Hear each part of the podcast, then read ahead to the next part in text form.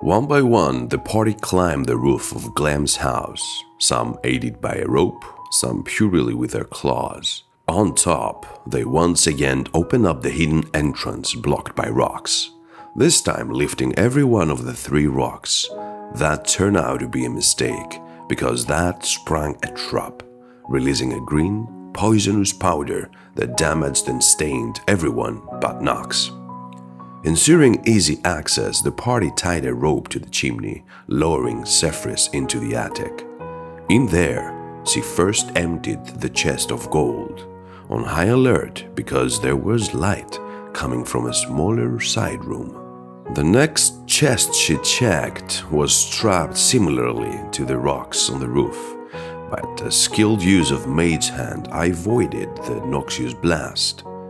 The now safe container revealed ornate spyglasses protected by silk, which the group promptly nabbed. The next chest contained a black powder in silken bags.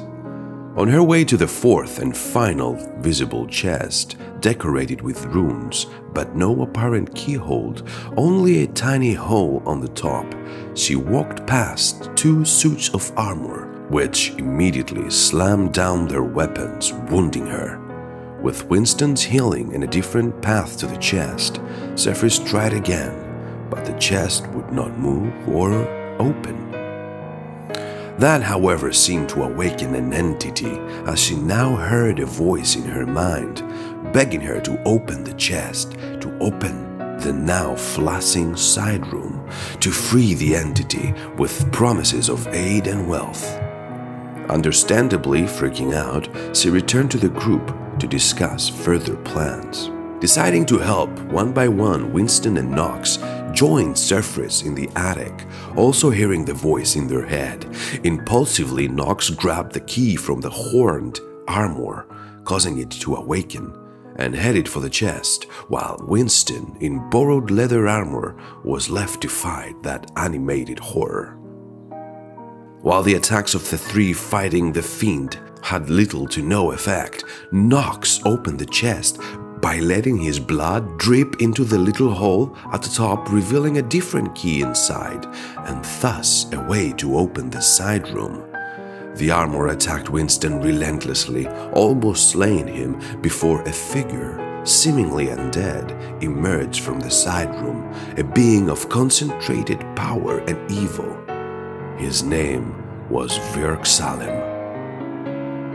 It destroyed the suit with but a motion of its wrist before leaving to kill the denizens of the house. That gave the group plenty of time to panic, infight, and pray as the Lich returned to open the other side room, leading to more money and gifting them with a ring with which to summon him once again if in need. The party quickly filled their pockets and left their wagon.